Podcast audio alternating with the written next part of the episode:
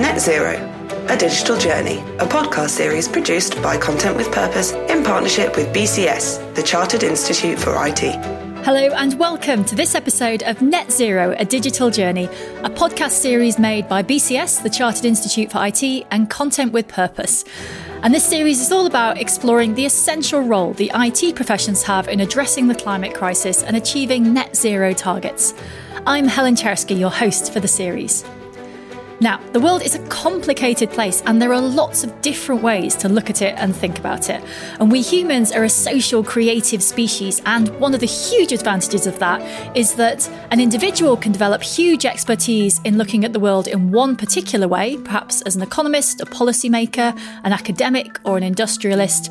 But then, this is the good bit, groups of humans can come together to combine insight from all of those perspectives to work out what to do next. And this is collaboration at its best, accepting the complications and working with them in the real world rather than seeking to ignore or dismiss some of that reality. So, this episode is all about the relationships and different perspectives that can advance green IT and digital and data solutions to the climate crisis, particularly between industry, academics, practitioners, and governments. And as always, we have two fantastic guests with us to share their insight into this topic. So, let me introduce our first guest today, and that is Chris Adams from Climate Action Tech and the Green Web Foundation. Could you introduce introduce us briefly? Tell us a little bit about um, well, what your, you know, there's all these job descriptions about these days. What do yours actually mean? What do you do and what's your focus? Yeah, um, I I've got two hats on today, I suppose. The first one is that I'm one of the organisers of a community called ClimateAction.tech. That's a group of technologists, people who work in a number of tech companies. We're about seven thousand companies from Alphabet to, I guess, Zalando in Germany. And uh, what we largely do is uh, we all work on either kind of climate tech startups or we're working to achieve some kind of more uh, an embed an awareness of climate in our various work. So you can think of it as a kind of like shared space for that. I also work uh, as the executive director of the green web foundation where we track the transition of the internet towards a fossil free one. We provide uh, training and consulting for organizations and we also cr- create tools and uh, data for people to basically check any website on the internet and see if it's running on renewable energy or not, and then figure out what to do to switch. Well, I didn't know it was even possible to do that. So that's a very good start. So, Chris, everyone says that collaboration is a good thing. It's kind of a, you know, it's one of those things that's repeated all the time at the moment. But why specifically in the IT sector when it comes to net zero? What what sort of places is it needed most? I think there are two reasons why it's important for this. First of all, is that technology itself has a non zero carbon footprint. If we look at, say, the IPCC reports, they give figures of the actual kind of tech sector itself using between 5 and 10% of all electricity, I believe was the number that was used inside there. But it works out to be about a carbon footprint of something that's comparable to the shipping sector or to the aviation sector. So that's something that you need to be able to get down to zero, for example.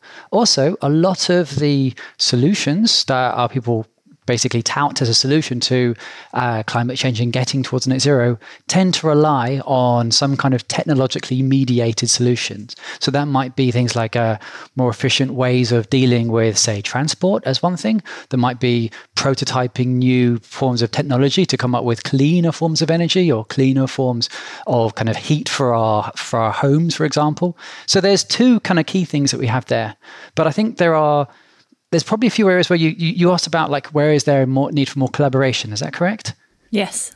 Yeah. Yes. So these are two things, and I think there are there's probably a real there's real scope for, in my view, more collaboration about uh, what net zero really means and whether what the, what makes a kind of good net zero target versus a bad net zero target and how we'd actually get there. Because when you look at the science, the challenge is very, very large, and it really spells out some pretty sweeping changes that are necessary about our use of fossil fuels and the kind of resource usage and implied expansion that you might have had previously.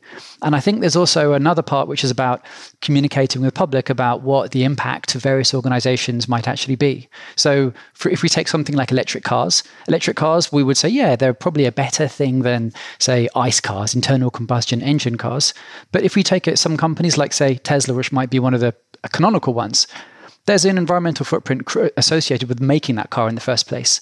And for that to be something we can have an informed discussion around, you would need things like, say, annual reports from organizations to be t- t- talking about what the footprint of creating all these things are. Because without that, it's difficult to have a useful conversation. And in many cases, there is a real push from organizations to really control the message to the point that it's hard to actually have a kind of useful public discussion. For example, te- Tesla, I'm a big fan of, of like the concept of this, but the last report was 2020 uh, came from 2020 there's no real kind of standardized ways of actually being able to measure this versus the alternatives right now well, these are big issues that we'll get into, but I think this idea that, and there's just this difficult principle that the world is a complicated place. And in a way, we've all lived a very narrow view of it. And this is forcing us all to step back and ask questions we'd never asked before. But then, like you say, the tools aren't necessarily there yet to answer. So it's all happening at once. We will come back to some of those, but it is time to meet our second guest for today, which is Alvin Orbaek White, who's an associate professor at uh, the University of Swansea and the Energy Safety Research Institute. So, Alvin, you know, academics can do a broad range of things. Tell us just a little bit about your focus and what your expertise is. Yeah, thank you very much. So at the Energy Safety Research Institute, we really care about the safety of supply, and that's where the safety comes from in the title of our energy. At the bottom line, any problem that you want to solve, you're going to require energy in order to do so. And being at, at an academic institute, we have the opportunity to shape young minds and to help foster these ideas of inventiveness and innovation within them. Because oftentimes it comes from them themselves. We don't really have to instill it in them. We find it within them already, especially when I go and speak with younger generation. Um, by going to high schools, uh, secondary schools, I find that the kids there are very, uh, very able to adapt to the thinking that is required going forward. So they're able to take what we consider to be really t- relatively complex policy issues and break them down into very simple uh, technological steps and think about well how these technologies can integrate. So, for example, plastics recycling is something that I work on.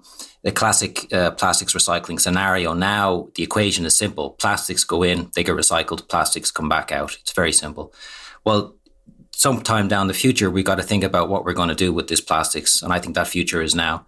And we got to start using those plastics as other alternative materials from what other than plastics. And these kids are very good at understanding that plastics in does not need to be plastics out, that you can do material processing so that you can make other new materials. You do chemical recycling or other types of uh, recycling technologies.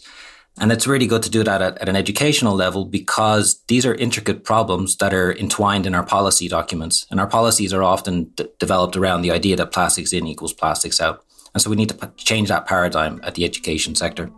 Net Zero, a digital journey. This episode is sponsored by the School of Computing Science at the University of Glasgow. The University of Glasgow School of Computing Science supports research and teaching at the intersection of theoretical and applied computing.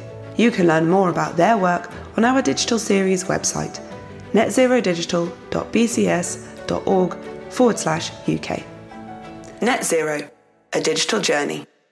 And when it comes to collaboration, I guess, I mean, universities collaborate with the outside world, especially these days, in lots of ways. But perhaps there's two major areas. And one of them is that academia can collaborate through research, through developing new, you know, recycling techniques or whatever, through studying the systems. But academia can also collaborate through education with its responsibility in, as you say, educating the next generation.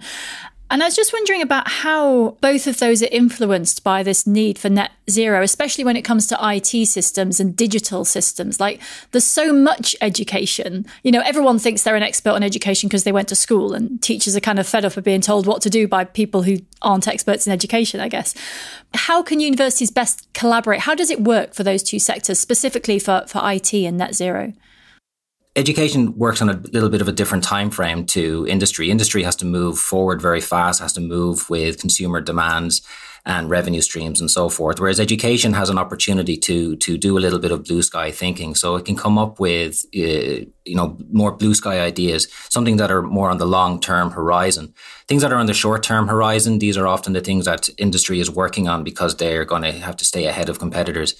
So I think the first way that uh, education can help is by uh, looking at these more blue sky ideas and maintaining blue sky thinking. And then the second way, I think, is also developing skill sets within inside uh, the student body that go beyond just the engineering skill sets, so or technical skill sets, or how, how would I say it, maybe more siloed skill sets because more and more we're finding that even industrial problems and technical problems we're undergoing require more than one skill set to to overcome.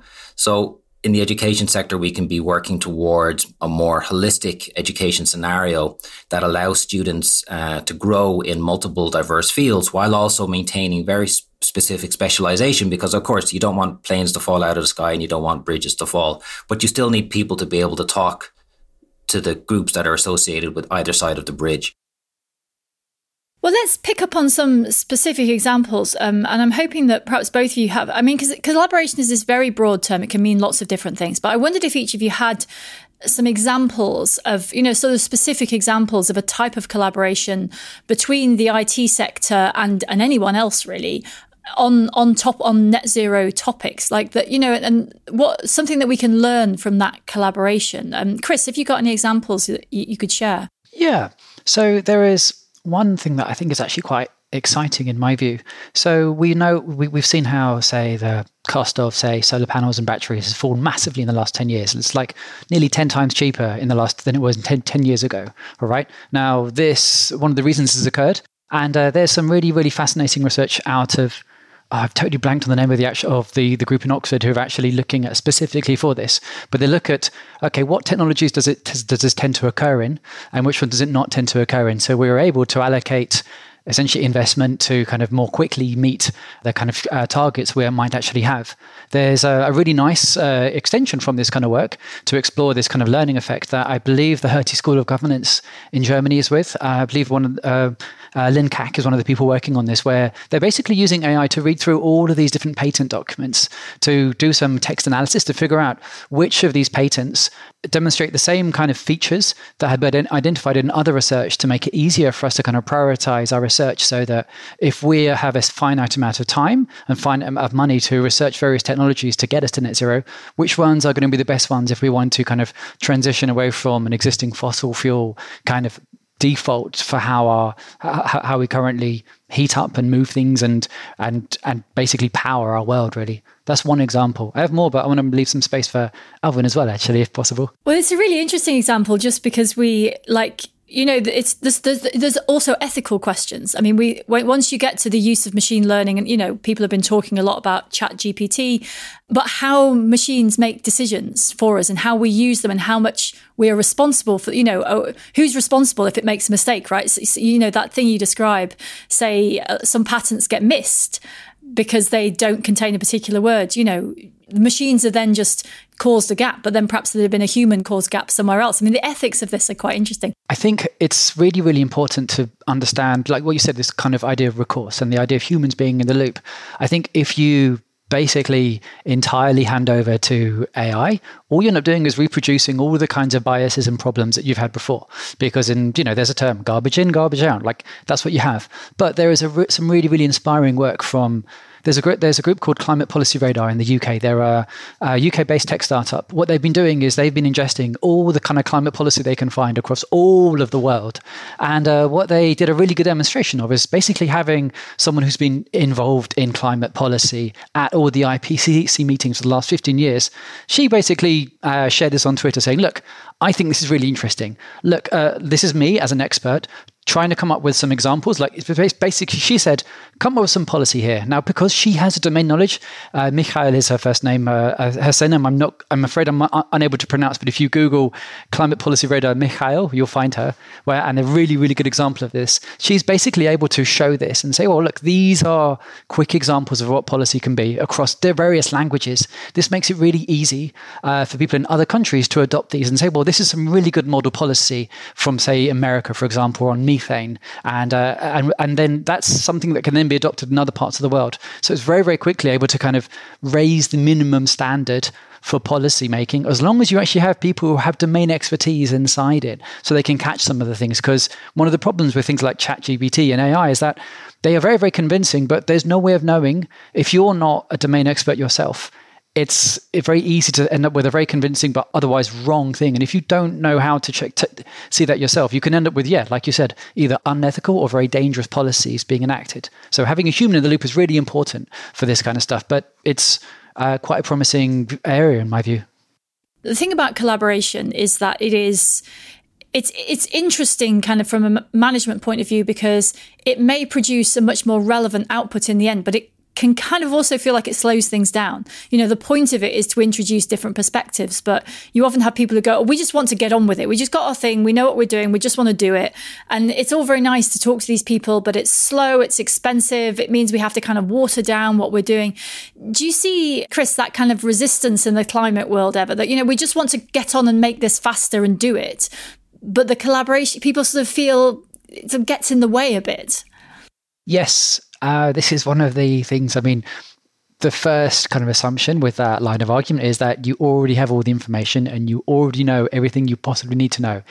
That's a fairly kind of daring assumption to make in many of these cases. But when you do something, um, in like if we look at like technology, I suppose one of the examples that we might refer to is things like uh, collaborations, getting other people's point of view is actually helpful when we're going to decide uh, which ideas to be adopting uh, at a kind of like at, at, scale, for example. I mean, uh, if we just go maybe look say ten years ago, for example, ten years ago when we had things like say Lyft sharing, like say Uber and Lyft and stuff like that, these were super handy. And people like, oh, oh, well, these are great. And uh, in many ways, they were seen as much more convenient and greener than the idea of like buying a car and driving a car. And people threw around all these stats about saying, well, cars are only in use for like one, uh, like a, a, tiny percentage of the of, of the of the week of the of the week. So if you just had a small number of people driving around, maybe that would help, and that could get cars off the road.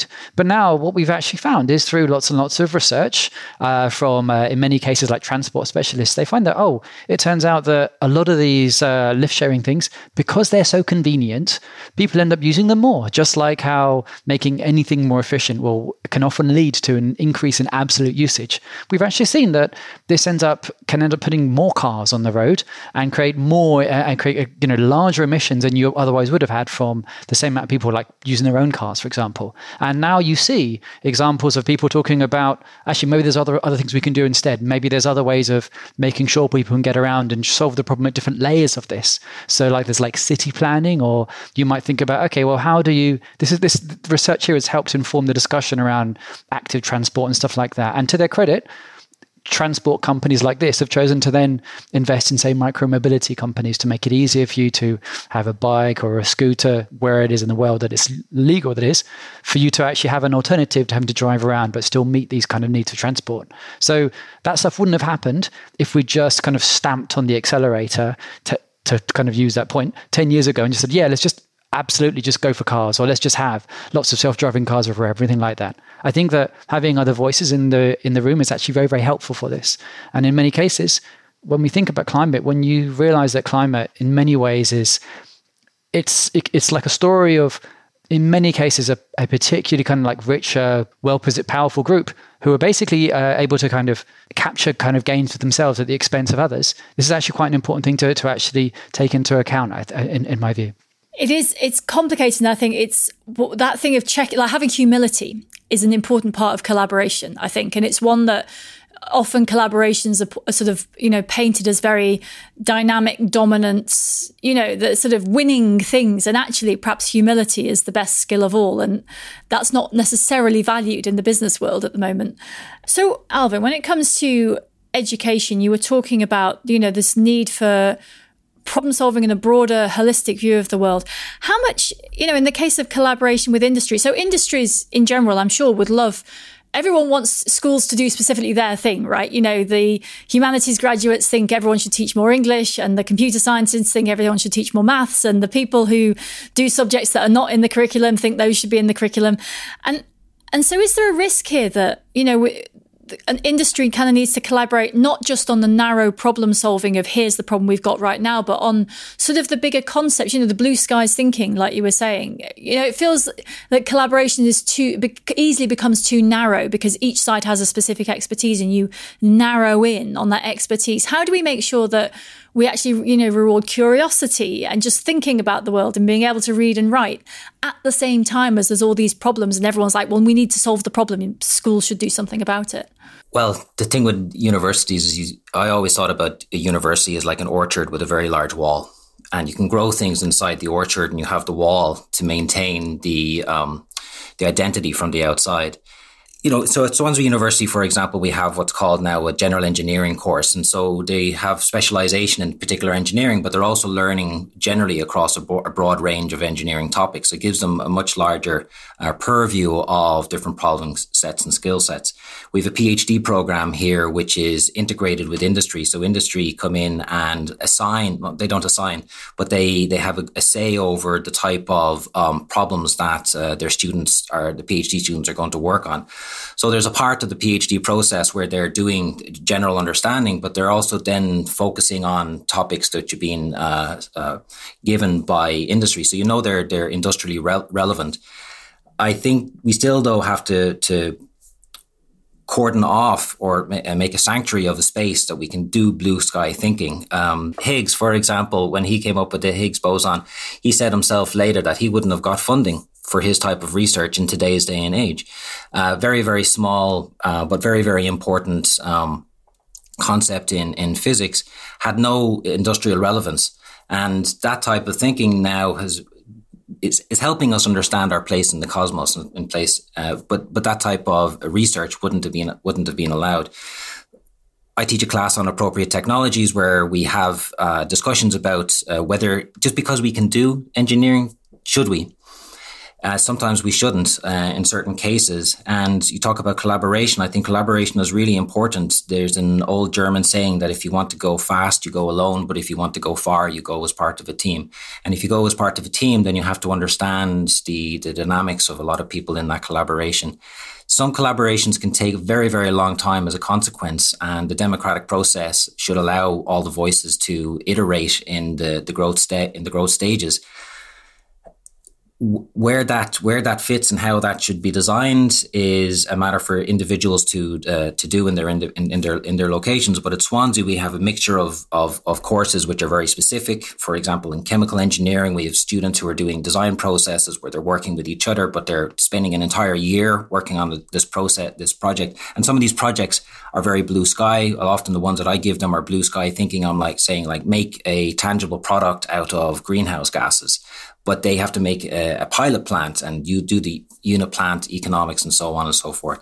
And others are very are much more uh, straightforward and, and and and and and rigid. But as long as they're technically sufficient, then you can still have this blue sky thinking. So I think it's a, a careful balance of the fulcrum that you have on one hand very high blue sky thinking, but on the other hand very tangible uh, practical skill sets. And how do we deal with uh, sort of just moving on to why people might collaborate? You know, a lot of the incentives for business, certainly at the moment, and for the IT sector perhaps, are financial. You know, there are money concerns. Money is tight. Everyone's concerned about the bottom line.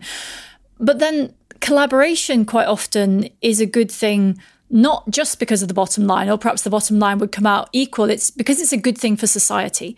And I think a lot of things in the climate space probably fall into that gap. Yes, you can take a long term view that says if we want a livable society in 50 years, it benefits us to do these things now. But in the short term, quite often collaboration benefits a community. You know, it benefits the way society runs, but it doesn't necessarily change the number on the accounting. How do we deal with incentivizing collaboration that works for society just because it's better for society rather than only because it's good for a bottom line?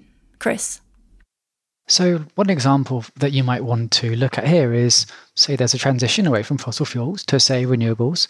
In many cases, when you're thinking about stuff like this, you can like try to do things like, say, push ahead as a company and just kind of deploy, deploy, deploy, deploy as much as you can and then uh, then be confused about why you're getting people pushing back and you're finding it really hard to continue achieving that kind of rate of trans of transition uh, over a longer period of time. If you uh, and the, the, one nice example of this is basically the kind of rollout of say like wind turbines and solar and stuff like that without things like well thought through community benefit programs for this where you're collaborating with your community you're not going to actually have uh, that you might be able to kind of get one project delivered, for example. But given the pace that we need to be working at, in many cases, it does make sense to to spend a bit of time to actually get people on board in the in, in, in the first place, so that you have a sustainable pace to allow you to hit the kind of targets that we need for 2030. And that applies in the energy sector, but the same ideas also apply in the technology sector. Like uh, when you look at the numbers for just the tech sector itself, we need to be reducing the emissions uh, by around half around 50% to stay within two degrees of warming in the, between now and 2030. And if we're looking at reports saying 1.5 is what we should be aiming for, that should be even greater. And we're not going to be able to retain that kind of pace without being able to have community involvement or actually having kind of like community benefit programs and things like this, where there's a clear uh, role for collaboration with existing people or existing community who are, who are outside of like your typical firm, for example. So you think that the idea that there are targets is enough? Basically, there are there are there are community, you know, there are civilization targets for net zero and that's you know obviously there's other things like biodiversity that matter. But having a target is going to be enough to incentivize companies to do the thing because it's the right thing to do just by itself without thinking about the financial stuff. I don't think so. I think there is basically a role for like the rest of society. Like you know laws are made by people and there is and the laws are informed by kind of like the public discourse for this. I, I don't think you, I don't think having targets is enough, but having like a robust debate about okay how you're actually going to achieve those targets is important. So, for example, you might have, I mean, let's just bring this to like net zero. For example, you can have an organisation that say, oh, we are we're going to be, I don't know, net zero by 2050, for example, which might sound okay, and like some of the science kind of implies that you want to do that, but if you don't have any kind of discussion about okay well what does your kind of glide path of emissions from here all the way down to zero look like?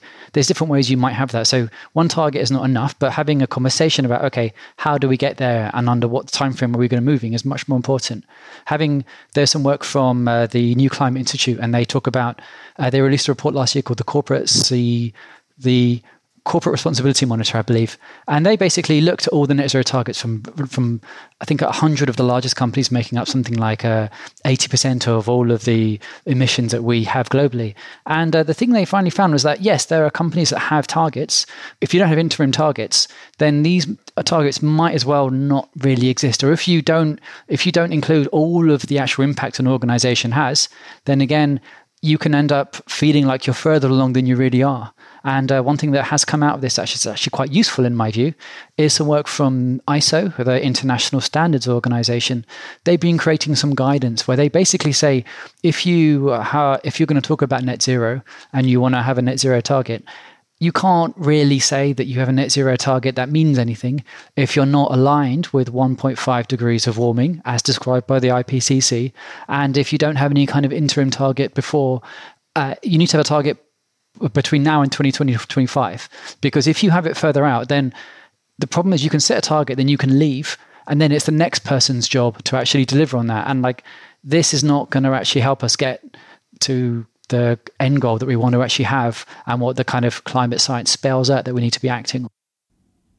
And Alvin, when it comes to what you see in your students, you know, but these incentives between doing, you know, students being incentivized because it's the right thing to do for climate reasons versus incentivized to optimize the financial case, for example. Do you see that balance shifting over time?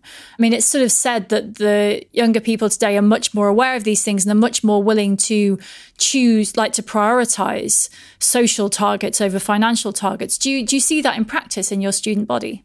Yeah, absolutely. I mean, for example, we have, um, in the master's class that I taught, we had uh, a NASA engineer come and give a very, I thought, riveting discussion about robotics in space, which I was very keen on. And then the students were asking, well, what's the point in doing this when you have other problems associated on the ground that we should be possibly working on now? I have other incidences uh, with students who are continually coming to me and probably other professors as well, discussing the anxieties that they're feeling because they're trying to pick their their subject matter and they're trying to, uh, carve out a career. But at the same time as carving out a career, they want to do something that makes a difference, and they're feeling the effects of uh, anxiety according to climate because of climate change. And over time, I'm seeing that students are picking. Um, not just course load, but also uh, uh, career choices going into certain industries over others. Namely, usually the oil and gas industry is one that they will tend to say that they don't want to work in. There's a lot that are working for or working towards going into green energy sector, solar farms, and water purification and things like this. Really thinking more about this aspect. Uh, considering the externalities associated with the job that they have and the career that they're trying to choose for themselves, um, is definitely happening on a it was a lot when I first came to Swansea about six years ago, and it's definitely been growing year on year. The discussions I have along these lines with my students.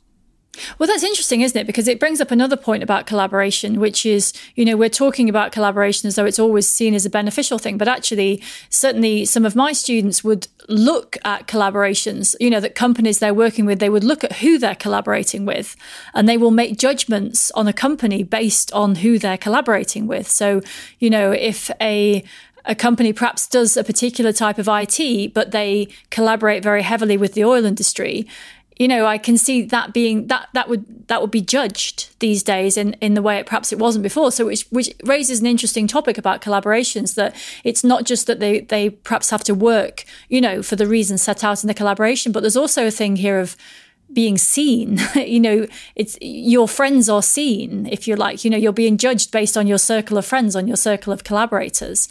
Chris, do you see that affecting, you know, are companies choosing certain collaborators above others because they're aware of the reputation that they, you know, the reputation it gives them? You see companies do this, but you also see employees do this who, in many ways, may feel like, hey, I might I thought I signed up for this and it turns out that I'm getting something different in this. I mean one example uh, Microsoft is a really, really, uh, in many ways, they are seen as a kind of leader on climate in the tech sector, right? They are one of the founding organizations of the Green Software Foundation. They have a whole background working with, say, building very efficient data centers. They're also probably one of the market leaders in servicing the oil and gas industry. And recently, as a response, they've basically said um, any energy company that has a net zero target by 2050, like Saudi Aramco has a target for 2050 as an example of how low this bar is, they've basically said they will reserve the right to help any uh, any organization, any of these companies. Uh, basically extract energy out of the ground, including fossil fuels, for uh, to help uh, to, to help meet energy needs. Right. So this is like a company with a net zero target, basically saying we will help. We reserve the right to help companies for free extract oil from the ground, which is kind of very much in in contradiction with their existing plans on climate. You see, comp- you see employees actually publicly saying, I don't agree with this. This isn't, isn't, isn't a good thing. And you see organizations basically saying, look, I'm not sure I really want to have this company in my supply chain for this reason, because this is uh, at odds with our own plans. And because we realize that we do need to be somewhat aware of the alignment that we actually have if we have a public partner, like we said here. So you do see examples like that. Now, I'm choosing Microsoft because they're quite a interesting and complicated and high profile one. You know, they do lots of good things, but this is one thing it'd be really nice if they weren't doing. But they are so, but this is like a really good example of organizations being some maybe wary about this. And you'll be, you, you do see companies being mindful of who they choose to work with and how that reflects upon them. I mean, that's uh, the one example. Another example in technology might be actually like Twitter and Tesla and things like that. The fact that you've had a really, really kind of the kind of canonical green electric car is now associated with a has a very, very different kind of profile in the media now. And that's and we've seen changes in the markets as a result people feel i'm not sure i really want to be associated with that. And companies who are maybe in their supply chain might not want to be that in, in that in that role as well. So you definitely see this in the technology sector especially when there's a discussion around big tech and the role it might actually have in the unfolding climate crisis and who they're choosing to help with their considerable resources and they do have a lot of resources to play with. We're actually getting towards the end of our time, and I was just wondering for both of you, what's the, the message on this top on this topic? You know, when it comes to collaboration, uh, the IT sector going out looking for collaborations that will help the world reach net zero as well as their individual company or sector goals. What what's the message that you think needs to be heard most of all by the IT sector as they go out looking for collaborators and, and starting to explore this world? Uh, Alvin first. I think you should recognize that about 80% of every subject is language, words, and the words that we use are very different from different groups. Uh, an example I can think of clearly is the word duty in chemical engineering means something very different to a civil servant who would think about the word duty and every time I've gone into a new subject field, I've had to learn this, this, the hard way over and over again. So one of the first books I always buy is a dictionary of the particular topic, uh, the subject field in which I go into. And I think this is easily overlooked because we can all be speaking English, but we can be speaking over each other because we're not using the, the, the language appropriately to, to, to the way that other people understand them. So pay attention to your words. Um, and Chris, what, what's the message you think the IT sector needs to hear when it comes to climate relevant collaboration?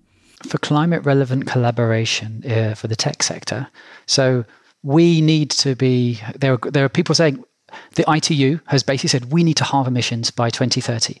That's a seven and a half percent uh, reduction each year, year on year. If you're not on that kind of pathway or better, uh, it's really worth thinking about how believable the net zero target you that is for your organization. And if you're going to be working if you're choosing to work with an organization which does have that how does it look for you and your supply chain? That's be that'd be one of the key things because right now in this point in the climate crisis speed is justice and we really really need to be moving fast well, that is a very powerful message to finish on. So we are going to have to end there. That is all we've got time for. So huge thanks to our two guests, Chris Adams and Alvin Orbaek White. Hopefully next time a collaboration opportunity comes along, you'll see it a little bit differently. And do look at the other podcasts in these series. We have covered a wide range of topics and it really is worth listening to the whole set together. But that's it for this week. I'm Helen Czerski and you've been listening to Net Zero, a digital journey. Thanks to the sponsor of this episode, the School of Computing Science at the University of Glasgow. You can read, watch, and learn more about their work and about the full Net Zero A Digital Journey series by going to netzerodigital.bcs.org forward slash UK or simply searching for hashtag Net Zero Digital on social media. And don't forget to visit contentwithpurpose.co.uk or find us on socials to check out more of our podcast collaborations.